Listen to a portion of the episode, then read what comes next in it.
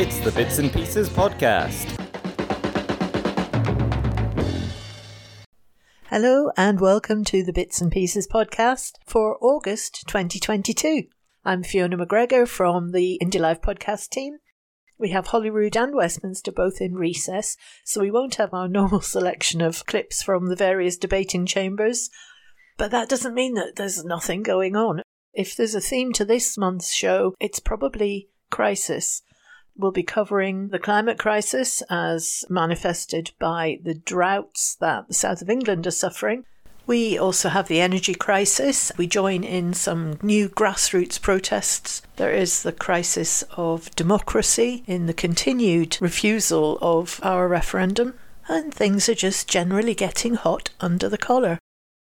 Let's start with water. Those of us with friends and family in England are getting increasingly worried when we hear news headlines like this. More than half of England have moved into drought status after the driest summer in 50 years. As the waters recede, it could mean more hosepipe bans and tougher local restrictions. Record temperatures and lack of rainfall are only half of the problem. As rivers and reservoirs evaporate, attention in the media has been turned to privatised water companies who have failed to maintain reservoirs, pipe networks, fix leaks, all the time paying record profits to shareholders. We start in England, where the Environment Agency has declared a drought in eight of its 14 areas. They are Devon and Cornwall, Kent and South London, Hertfordshire and North London, East Anglia, Thames, Lincolnshire, and Northamptonshire, the East Midlands, uh, the Solent and South Downs. Now, at least that reporter actually identified the country as England, which is not the case for an awful lot of the media reporting, very sloppy reporting in newspapers talking about UK's rivers, UK's waters, which of course leads to a whole load of comments informing them that Scottish Water is publicly owned and is also one of the most trusted utilities anywhere. And Welsh Water, whilst not publicly owned, is a not for profit company. Northern Ireland Water is a government owned company whose only shareholder is the government. Unlike the other three nations of the UK, the English government chose to sell off its most essential resource into the hands of the private sector, whose main interest is on generating profits for their shareholders. So, who does own English water? Almost three quarters of England's water industry is currently owned from overseas. At least 71% of shares in England's nine privatised water companies are owned by organisations from overseas, including the super rich, banks, hedge funds, foreign governments, and businesses based in tax havens. Some of the leading overseas owners of England's privatised water companies include Malaysian company YTL Corporation Berhad, which owns all of Wessex Water, Cheung Kong Group, a multinational registered in the Cayman Islands run by family of Li Ka Shing, Hong Kong's richest person, they own 80% of Northumbrian Water. US hedge funds BlackRock, Lazard and Vanguard each own a stake in Severn Trent, United Utilities and Southwest Water. Between Germany's Deutsche Asset Management and US private equity company Corsair Capital own half of Yorkshire Water. 40% of Southern Water is owned by US investment company JP Morgan Asset Management. A third of Thames Water is owned by investment fund companies from the United Arab Emirates, Kuwait, China, and Australia. Australia's colonial First State Global Asset Management owns a stake in Anglian Water, Severn Trent, United Utilities, and Southwest Water. Dividends worth £6.5 billion were paid out to shareholders in the past five years, with £1.4 billion paid out in 2017 alone. 2.4 billion litres of water is wasted through leaks every single day in England. CEOs of the nine privatised water company trousered a whopping £58 million in salary, bonuses, pensions, and other benefits over the past five years. While shareholders pocketed these eye watering sums, consumer water bills in England have increased by 40% above inflation since privatisation in 1989. And that damning summary came from Whiteboard Alex Gudgeon on YouTube. But we needn't get too smug in Scotland because that's also the situation for most of Scottish ports. And if you'd like to know more about that, have a look at one of our Mibby's Eye episodes called Who Owns Scotland's Ports? You'll find it on Independence Live's YouTube or wherever you get your podcast. But back to water. Thanks to Believe in Scotland's excellent infographics, Everybody now knows that 90% of the UK's total freshwater is in Scotland. So it was inevitable, really, that hungry eyes would be turning northwards. And the English government has quite a track record of appropriating other people's water. Just ask the Welsh. Westminster's run out of Welsh language speaking villages to flood because they already flooded the last one to make a reservoir to supply water to Liverpool that was never used. Not content with the 247 billion litres of water that Wales already has to give to England for free, which has been estimated to be worth up to £4.5 billion to the Welsh economy if we were just paid for it, Westminster now wants to spend £14 billion on a canal to ship water to the southeast of England. And they've actually discussed calling it the Great Boris Canal. And it's not just Wales either. There's talk that this canal could go as far north as southern Scotland. It's completely ridiculous. Wales should be getting paid that four and a half billion for our water exports to England. And if more's required, great, pay for it. Or alternatively, you could always evict your villages and flood them, because that's a perfectly reasonable thing to do, isn't it? And that was from Cymru Luke on YouTube, and he makes a fair point. Certainly, Scotland has water to spare, but Scottish Water has invested 35% more per household in infrastructure since 2002 than privatised firms in England. It charges 14% less in water bills as well, and it doesn't pay out dividends to shareholders. Here's an alternative proposal. Why don't we trade our water with England as an independent country? And as if drought wasn't bad enough, as I'm recording this, there is one of those torrential summer downpours. It is absolutely stutting off the streets, so you'd think this would bring some relief. But no, now there's an even worse consequence for beleaguered regions. Earlier, there were thunderstorms, which Southern Water has blamed in part for the reason why they had to release waste into the sea. Uh, they said, given the dry weather recently, the parched ground couldn't absorb the heavy rainfall, and so their systems got overwhelmed. Uh, they also added that they're working to reduce the amount of rainfall entering the sewers by 2030. By 2030? That's another eight years of pouring raw sewage into their rivers and onto their beaches. Just metres from the shore, brown bubbles of sewage splutter out into the sea. Warnings are in place across much of the south coast of England not to venture into the sea because of the pollution being pumped out after heavy rainfall. What's happening here is perfectly legal. Water companies are allowed to discharge into rivers and seas when there's a risk of pipes overflowing. But the criticism is that it happens too often, not just when there's been heavy rain, but light rain too, and that there hasn't been enough investment in infrastructure to stop it from being needed. Last year, Southern Water were fined a record £90 million after admitting deliberately dumping vast amounts of sewage into the sea across the south coast. Official data gathered by the environmental group Surfers Against Sewage show nearly 50 beaches have pollution warnings, mostly concentrated along the south but beaches in Lincolnshire, Lancashire, Norfolk, Northumberland, and Cumbria have also been contaminated. It's legal right now for water companies to do that. The reason it's legal is because Tory MPs, including the Scottish Tories, voted to allow them to do it. I'm sure all those foreign owners and shareholders will be very grateful to the Tory party. You're listening to Bits and Pieces.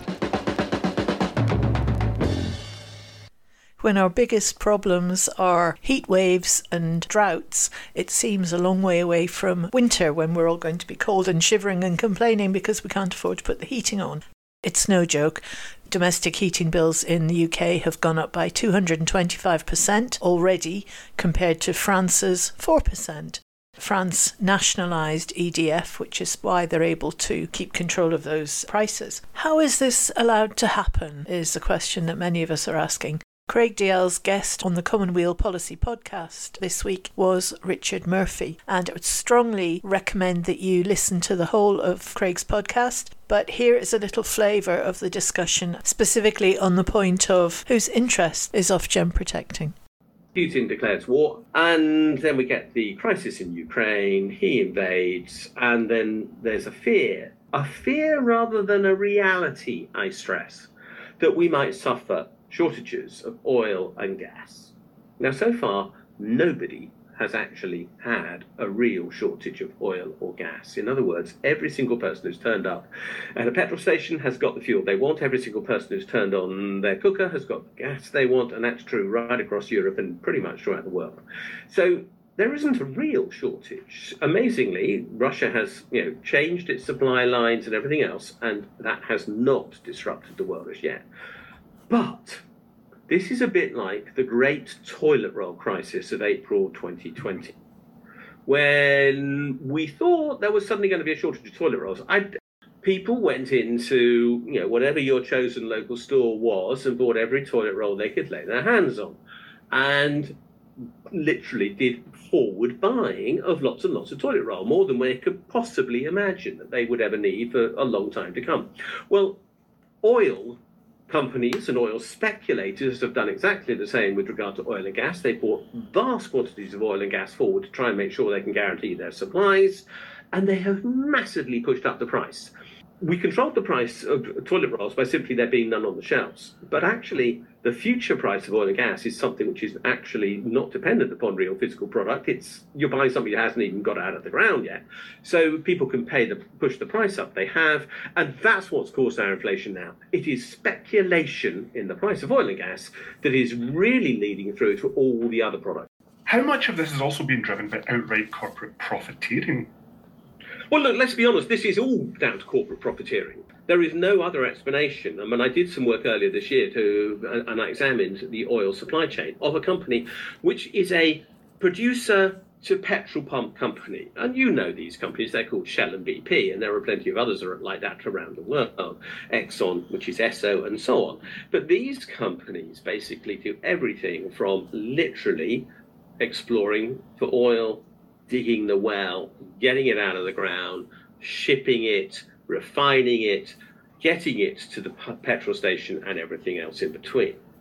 Their costs have not increased at any stage in their supply chain, and yet their pump prices have massively increased. You know, some sort of 120, 130 a litre to over two pounds a litre, now slightly less a litre, you know, depending on where you are. And that increase in price is fundamentally pure profiteering. And it's the same for all types of oil based product. They are basically, literally, taking profit from this panic, which is uh, relating to this supposed shortage, which doesn't even exist and they are coining it. So in the last quarter, we've seen, you know, BP declare profits of over 10 billion pounds, which was a record. A couple of years ago, they made a loss. Um, Shell has made a uh, profit of something like the same order. Both of them are paying out more than 6 billion extra of dividends or share buybacks for their shareholders. They're not investing, despite all the guff that they talk about, in new green energy or anything else. They're simply flooding or you know, shoveling the cash at their shareholders as fast as they can They've got no use for it.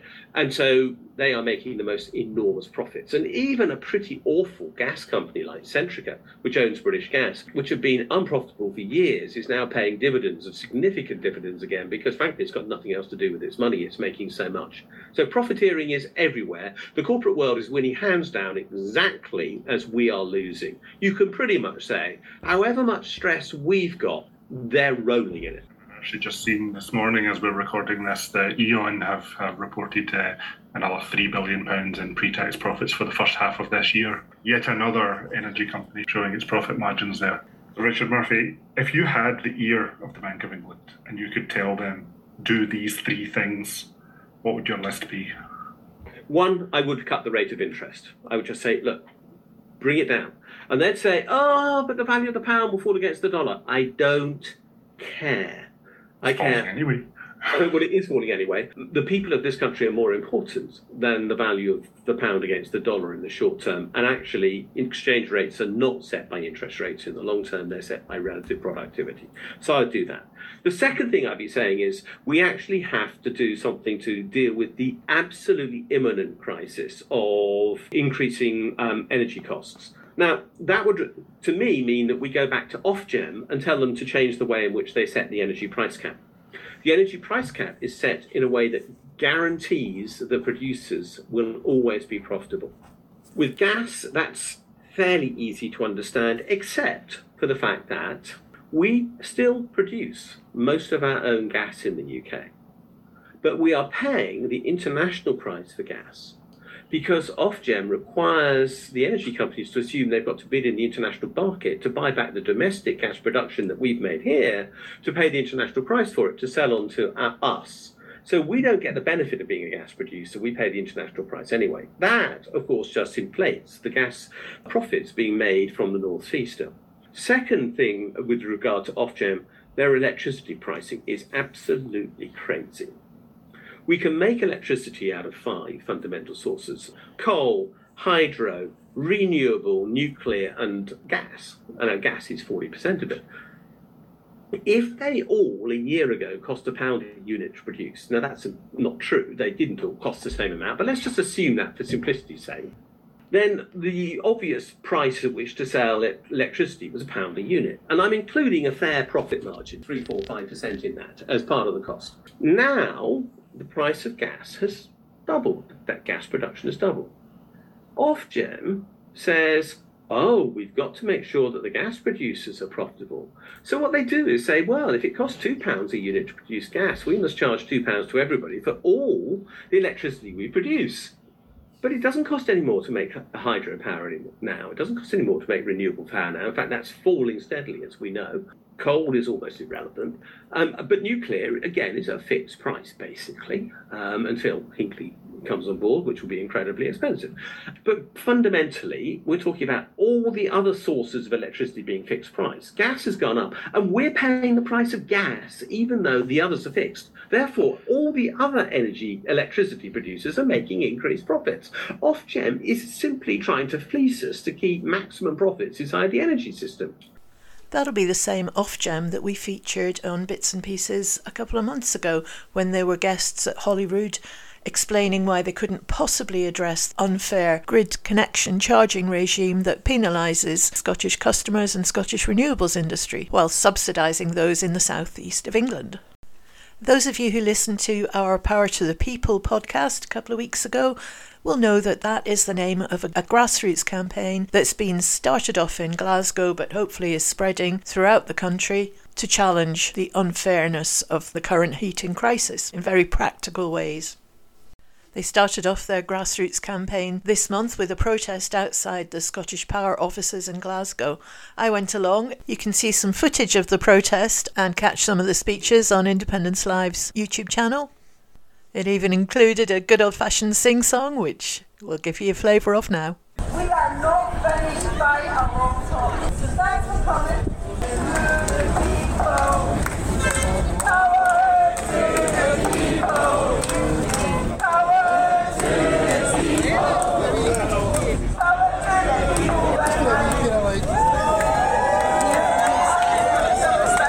Leading the singing there and leading the demo was Frances Curran, who's a member of Socialists for Scottish Independence. Now, Marlene Halliday and I interviewed Frances for our upcoming Indie Jigsaw show, which will be going out next week when we look at uh, various ways of campaigning. Frances is definitely from the grassroots and uh, a veteran of the poll tax campaigns. And here's a little taster of what's coming up in that interview. The energy market's a shambles. It's an absolute dysfunctional market. It's a wash with public money. And every time something goes wrong or there's difficulties, then they just adjust it and they make it up. Mm-hmm. It's not a proper market. It's got billions of pounds of public money in it. Well, what's happening internationally and, and the price of, of gas, then we know that this isn't going to be resolved quickly. And if anything, the companies are just trying to maneuver themselves to continue to both make more profit and get public money to save them. This is not going to be a short campaign. So when you're in for the long haul, we're in for a year, two years down the line, defending people against what, what the companies want to do to them. That's going to take a really big campaign, a grassroots campaign. We need thousands and thousands of people to be involved in this campaign. And so you need to organise action like the Scottish Power demonstration in order to bring people together and begin to get a wider and wider circle of people who get involved in the campaign. On our social media coverage of the protest, there was a few comments came in on the lines of why are you doing this in front of Scottish Power? Why not go to Holyrood or Westminster? So I put that question to Frances as well. So the energy companies, they just want to make profit for the shareholders. That's it. That's the bottom line. And that's who they're answerable to. So going to Scottish Power, their shareholders have had last year the, the big five made seven point seven billion pounds and they paid it dividends.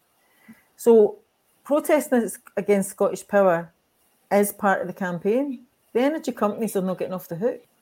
They could implement a price freeze. What reserves do they have? They should have been putting money away for a rainy day. Their shareholders are the richest people in the world. Every year they make more and more and more money, no matter how much we pay. So we were saying to them, you need to take the hit. The other thing about Scottish Power was we want the um, late fees cancelled. It's money for nothing. £10, £20, £33.95. And, and, and handing over a debt collector. It's an industry. Yeah. So we want them cancelled and we actually think we can win that. And the other thing is we want no forced prepayment meters. And we also want a lower tariff on the prepayment meters. Yeah, so absolutely.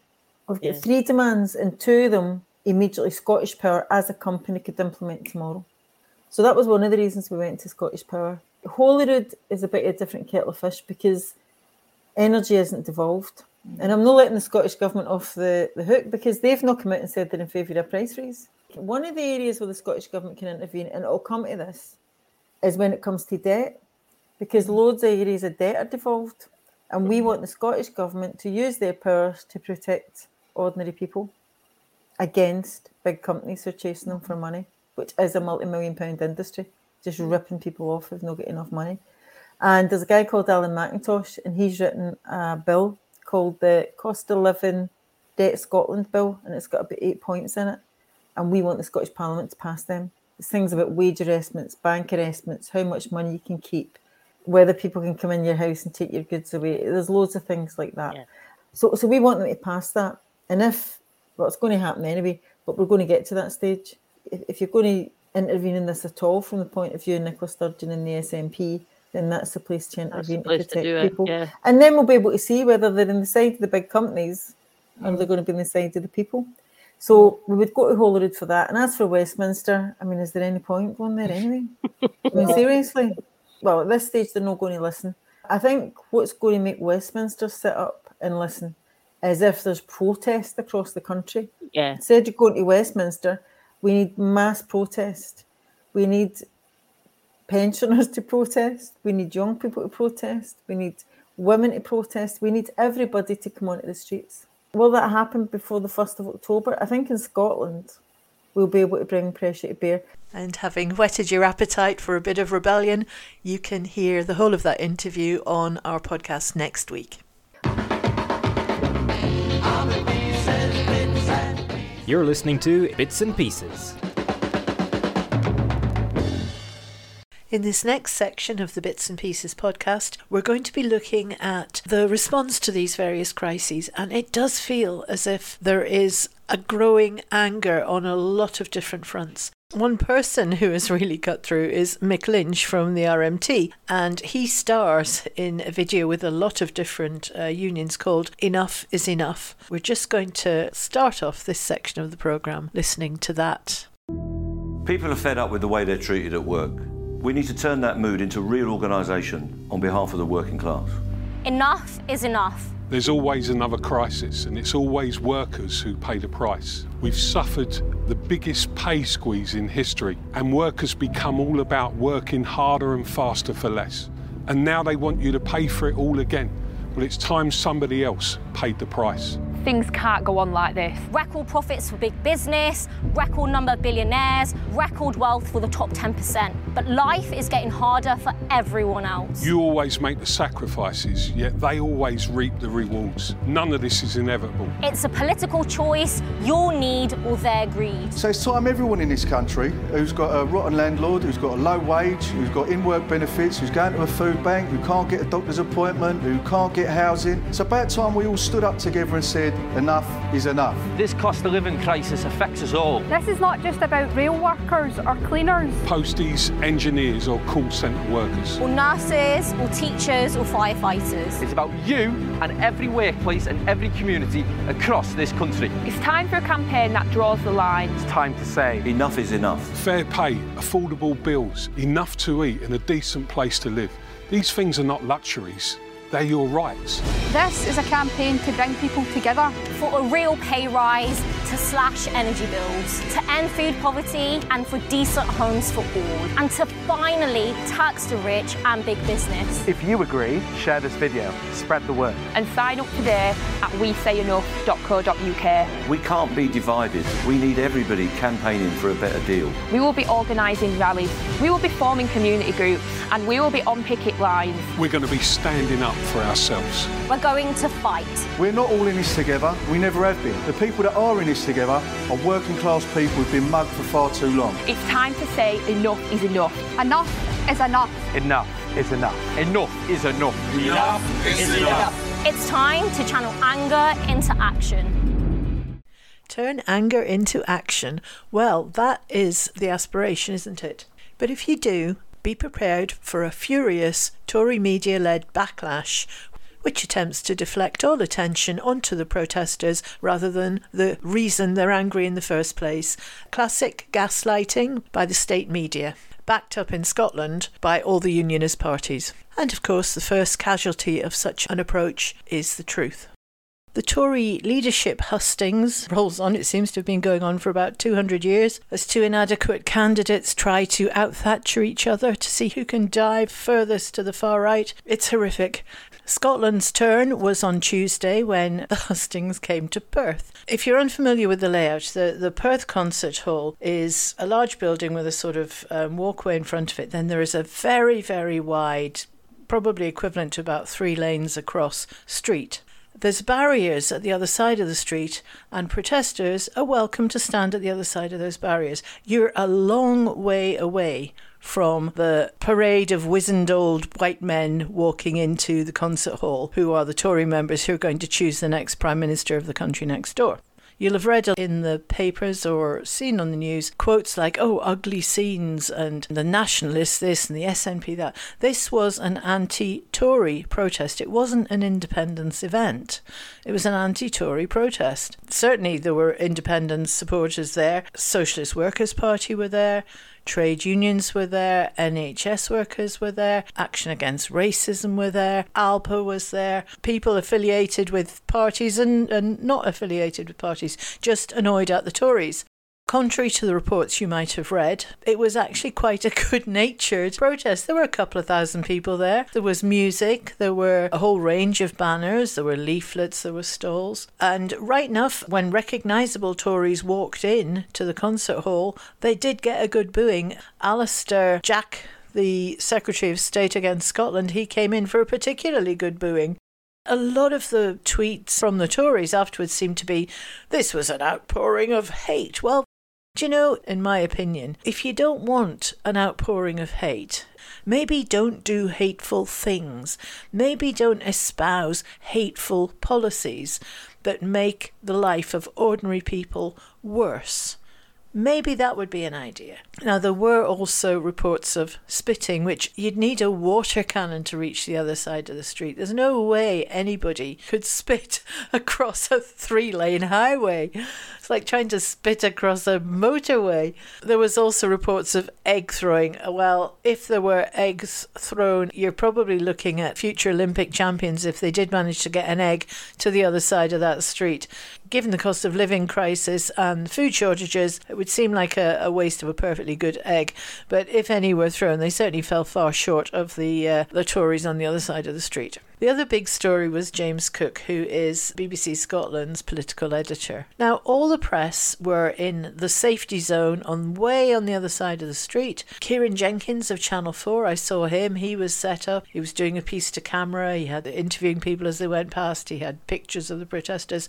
He was miles away from us. Now, for some reason known only to him, James Cook decided to come into the no man's land in the middle, which was where the police were standing. It was a, a huge gulf. You'll have seen the photos. He walked up, cheeky grin on his face, hands in his pockets. It wasn't as if he was interviewing people. He walked to the angriest looking section of the protest. He got engaged in a conversation about the claim of right of all things. He managed to wind up two people who obviously, as with a lot of people at the moment, think that the claim of right is some kind of magic phrase that's going to win us independence. I don't subscribe to that view, but they do. And he managed to wind them up to the point where they called him a traitor. It's no worse than the, the right wing cat litter tray liners like the Mail, the Express, the Telegraph, and the Sun have used about people like High Court judges, for example. Remember, enemies of the people? And it certainly didn't justify the outpouring of nonsense that came from the Tories the following day and from the mainstream media. The only media that I saw that gave anything approaching a balanced reporting was Byline Times Scotland. And if you want to have a look at their report, I'll I will link to it in the notes of this decent balanced bit of reporting. And then bizarrely, Nicola Sturgeon, Ian Blackford, various other senior SNP officials leapt to James Cook's defence. Whether that was an attempt to distance themselves from what was going on or curry favour with James Cook, who knows? But in any event, that was Perth. We have a bit of footage on our Indie Live Extra YouTube channel. It shows the layout, it shows the atmosphere. This little bit of recording from the event will give you an idea.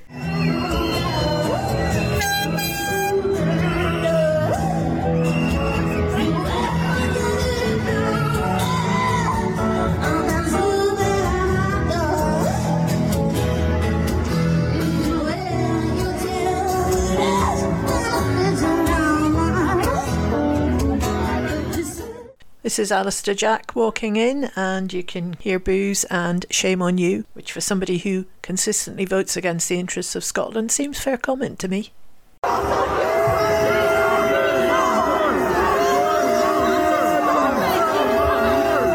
There was also a little bit of this. Again, fair comment in my view, particularly at a Tory leadership event.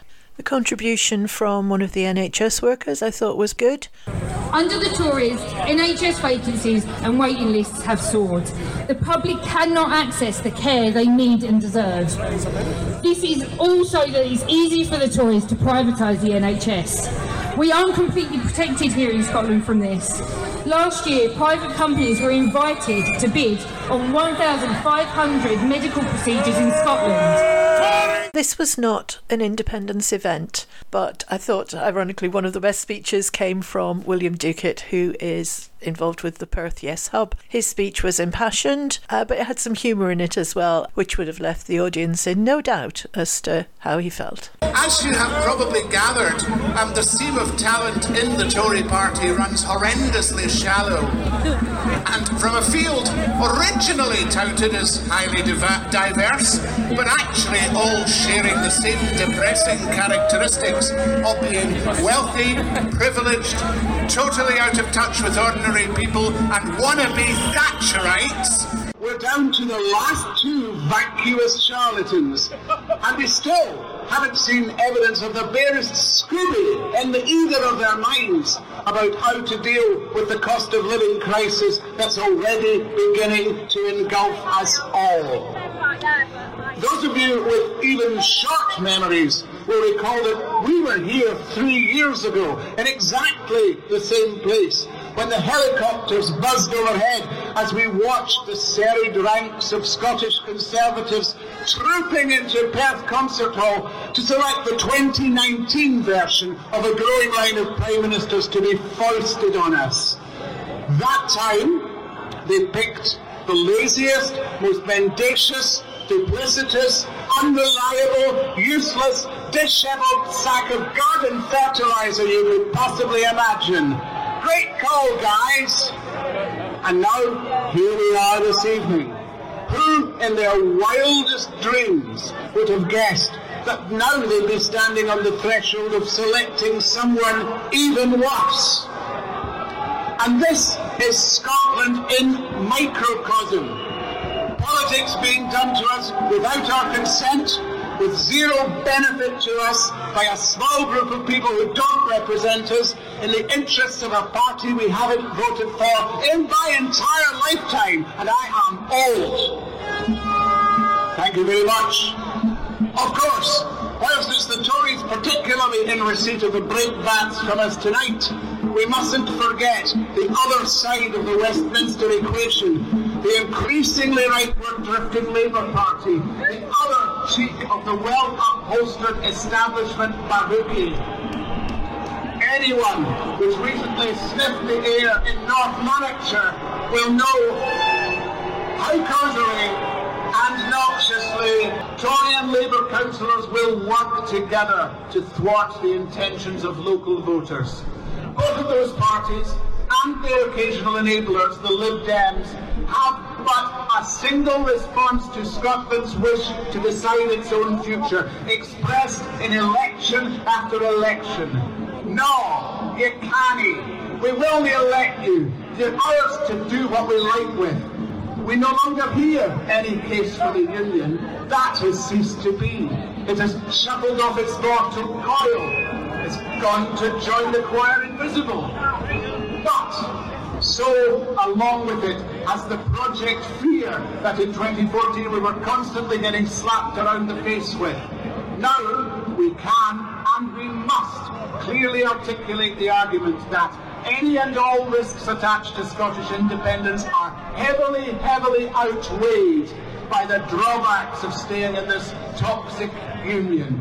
I bet you that even some of the Tory electors going into the concert hall tonight know this in their heart of hearts. Are they really happy with the choice they've got? Are they truly comfortable with Scotland constantly being disrespected and dismissed? We are allowed to be angry when we perceive that we're being dealt with unfairly, we are allowed to voice that anger in order to try and bring about change. For the Tories, of all people, to try and pretend that we should be abiding by a code of conduct when their Prime Minister is fined and then sacked for failing to abide by the Ministerial Code and the Civil Service Code and the law of the land, we're through the looking glass here. The best we can say about it is it shows just how desperate they are. And final word on the Tories. When they're creating a performance in one direction, it's always wise to look in the opposite direction and see what they're trying to hide, such as a whole load of reports on various very important aspects of the welfare state. Current Secretary of State for Work and Pensions, Therese Coffey, You'll probably recognise her from that photo of her guzzling champagne and smoking a cigar. She's refusing to publish reports on the benefits cap, deaths of benefit claimants, the impact of universal credit, benefit sanctions, and she has no plans to publish two more reports on unpaid carers and work capability assessments. So we may never know exactly what is in the reports, but I think we could guess that it doesn't show the Tory government in a very good light. So, as the removal vans thunder down Downing Street with who knows what in it, probably lots of steamed off rolls of gold wallpaper, who knows, angry chanting from behind the safety of a barrier is the least they deserve. You're listening to Bits and Pieces. For the final section of our bits and pieces for this month, we're going to turn to our old favourite the democratic deficit, the crisis that is the failure of the Westminster government to recognise the democracy of Scotland. And we are getting a lot of support from Europe, other parts of the UK, including England. Our issue is with the Westminster government, not the people of England. All of us have friends and family in England. Unlike in 2014, when they were lining up the celebrities to beg us to stay with them, this time round, I think there is a much wider understanding of why we want to be independent. I think they also generally appreciate that promises made to secure the no vote have not been followed through on. I, th- I think they get that. Um, earlier on, I mentioned Byline Times, independent journalists. They also have a podcast, TV show, and a YouTube show. They devoted their show one week to Scottish independence. Once you get over the slightly strange experience of two English journalists in the country next door discussing our referendum, they actually had quite a good understanding of most of the issues and made some good points. So here is a little bit of the conversation. Peter Jukes first guest was actually James Dornan, who set the record straight on a couple of very basic points that probably had everybody in Scotland screaming at their TVs, but always worth repeating to make sure these points are understood. But I imagine that from all the polling that Boris Johnson has alienated Scots as much as Margaret Thatcher did, if not more. Is there a sort of window here for independence, which there might not be in four or five years' time with a Starmer government? I don't really believe that's the case. I can't argue about the fact that Johnson has been a godsend. He's one of our best agents, and, and I think he's doing a great job for the cause of independence. But the fact is that when we got elected, we said we would have a referendum in the first part of this this Parliament session, and that's what we're doing. You know, it seems that we're being criticised for upholding our manifesto pledges. And that's an unusual way for people to behave towards a government. So that's what the timing is about.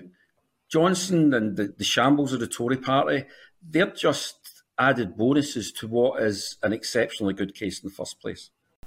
And that perennial favourite, once in a generation. The talk was that this subject wouldn't be raised again for a generation. We're now at nine years on, I assume. What's changed to make this another generation? Okay, the generation thing was a, a, comment by politicians. It's the same sort of once in a generation that you get before every election. This is your once in a generation opportunity to kick the Tories out, to kick Labour out, whatever the case may be. And that's how that's the context of the once in a generation. It's not that long ago that Boris Johnson said he would die in a ditch before he would change the Brexit deal.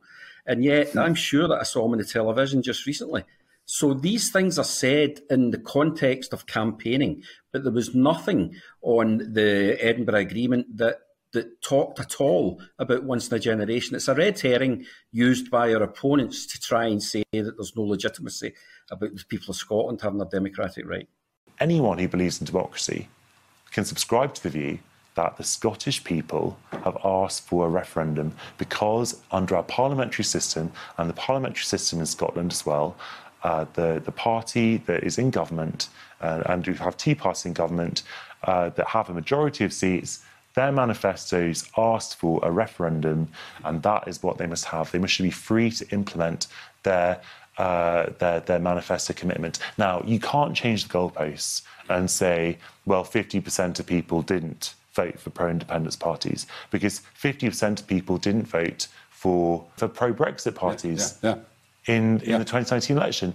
50, I think 53% of votes went to pro Remain parties in 2019. But that wasn't a sufficient mandate to have a new referendum because that's not how the system works. Mm-hmm. The Conservatives won a majority, and any, everyone could agree that Brexit had to happen after the 2019 election, Absolutely. even the most fervent of us mm-hmm. Remainers. Uh, what happens after is obviously a different matter. The Conservatives had a mandate to govern and they had a right to implement their manifesto after 2019. And in the same way, it is simply untenable for Scotland to be denied, or the Scottish people, the Scottish Government, the Scottish Parliament, to be denied a referendum when that has been an SNP manifesto commitment in the last four national elections. In uh, 2021 uh, in the Scottish Parliament elections, 2019 general election, 2017 general election, and in the 2016 Scottish Parliament election, where Sturgeon said, if there was material change in circumstances, such as a Brexit vote, then we would want to hold a referendum. And so that's four elections that the SNP has had an independence referendum on its man- in its manifesto, and it's won all four of those elections. Now, if how, what more do the Scottish people have to do to ask for a referendum under the system? What more could they have to do? And if they don't have the right to ask for a referendum, then what are we actually saying about Scotland's right to self determination? Yeah. Is there any legal right to secede from the Union? And if not, then this is not a union, it's a prison. And I think we have to be very, very honest about that and open about it. And Sunak and Truss are both continuing uh, this completely anti democratic policy whereby one person in Downing Street can overturn the wishes of the Scottish people and uh, dictate the policy agenda of the Scottish government. Can they? Legally? I mean, is this a a question of politics that it's wrong and it won't sustainable, or is it a question of legality? Has Downing Street the right to deny or stop a, a second Scottish referendum?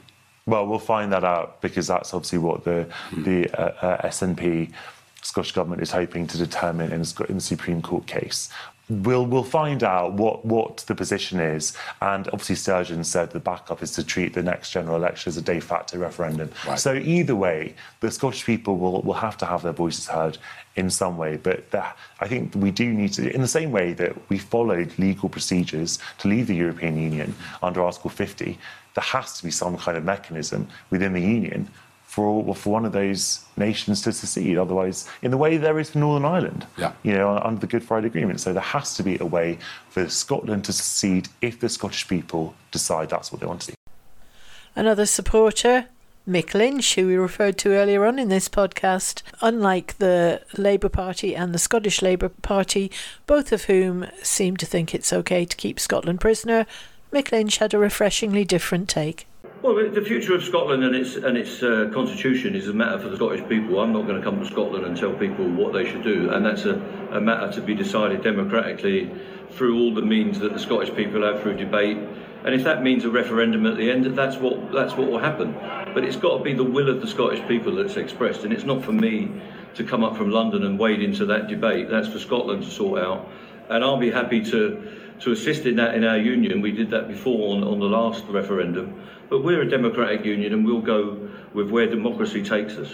And Gavin Esler weighed in as well. Boris Johnson did something quite remarkable. Uh, he managed to irritate not just nationalists in Scotland, nationalists in Northern Ireland, nationalists in Wales, he managed to irritate the unionists as well.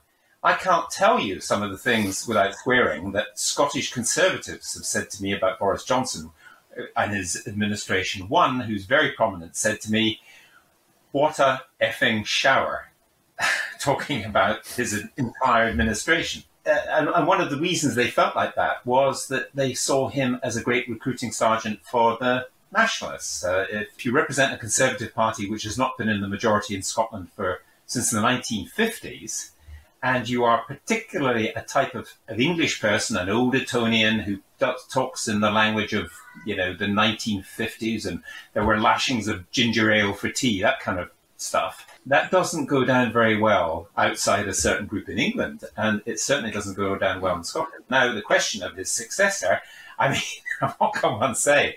I don't think there'll be a great deal of relief necessarily that Liz Truss can save the union within people in, in Scotland. Rishi Sunak is uh, also a very interesting character, but I'm not sure. Liz Truss seems to think that the union stops in um, in Yorkshire with uh, the, the railway line which she's promised in the, her home home uh, county, and she may be playing very good politics there. But I don't think materially that things will necessarily change over the next eighteen months, whichever one of those two candidates becomes prime minister. And finally, just to wrap up for this month, another All Under One Banner March was held, this time in Highlands in Inverness. Well attended, about 3,000 there, wonderfully joyous as ever. And Drew Hendry, who's SNP MP for that area, was one of the speakers. And we're going to finish with his thoughts on where we are in the campaign right now. It was quite a blustery day, and I've filtered out the wind as much as I can, but there are still some bits where uh, it's blowing. He's also joined by a dog at one point. the joys of outdoor broadcasting. Hopefully, you'll still be able to get what he's saying. This is Drew Hendry. What a fantastic march! What a fantastic march!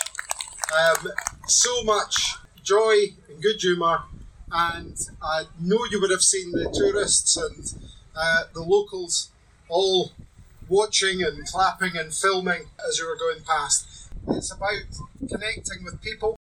It's about getting the right things for people. And that's what we'll continue to do. In the Highlands just now, across Scotland and indeed across the other nations of the UK, there is a crisis for people. I was at a round table last week meeting with housing associations, social support groups, the Citizens Advice Bureau, the Highland Council, and many others talking about the looming crisis that people are facing, particularly over energy costs. These things are not an accident. The high level of inflation, higher than anywhere else in Europe, is not an accident. That's a matter of design. It's a matter of choice. It's a matter of the choice that's been made by the people that are running the government in Westminster. And it is not good enough. It's not good enough for anybody. It's broken for everybody, but it's certainly not good enough for Scotland. We stand somewhere that produces 325% of the electricity that we need from renewable sources. And yet we've got people terrified about the bills they face and people already suffering. It's not good enough. And we must be able to change that. We must be able to go forward. And for those people that seek to deny your democratic right, for those people who say you cannot choose a better future than the one imposed on you by self serving people at Westminster, we've got to say that's not for us. We've got to say we have got a better choice for the people of Scotland. And we've got to get the message out to everybody in Scotland who are growing in their number and understanding that there is a different way ahead, there is a better choice for our people here. But we've got to get that message out over the next year to say to people this is Scotland's time to make a difference. This is Scotland's time to take charge of its own affairs, to make its own decisions for its own people, to make different choices for our families, for our neighbours, for our friends, for our children, and for our future, so that we're not left with a toxic legacy that's been produced through Westminster. And you are doing a great job through the engagement that you bring forward in order to do that. By speaking to your neighbours, to your friends, to your family, and indeed by speaking to those people who don't agree with you in a calm and measured way, in a friendly way, seeking to persuade.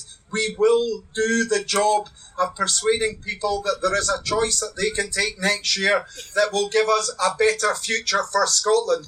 And that future is through independence.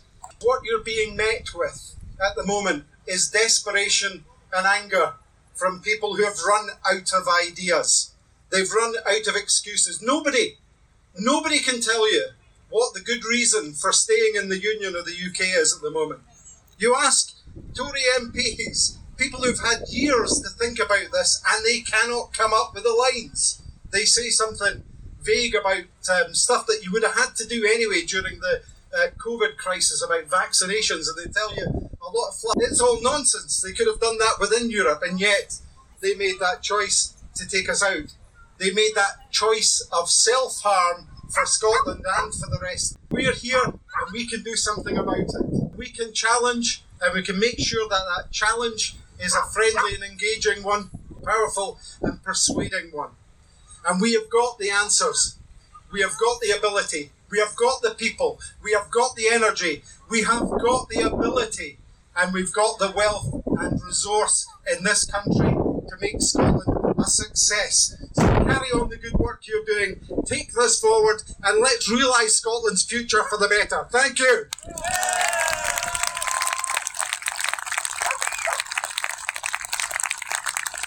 So that's it for this month. Parliament will be back in September, so no doubt it'll be more business as usual for the September episode. In the meantime, on the 2nd of September, we have the latest of our Indie Jigsaw show, which is our YouTube show and podcast. This time looking at different kinds of lobbying and campaigning. Very interesting discussion. Our guests are Grant Tom, Frances Curran. So, as the campaign ramps up, here's different ways that you might want to think about how to approach it. We've gathered together some ideas, including even tips from Rob Shorthouse, who claims to be the guy who won the No campaign. How did he do it? We share that with you on our show, which is out from the 2nd of September. Thanks for listening. Bye now. You've been listening to Indie Jigsaw Bits and Pieces.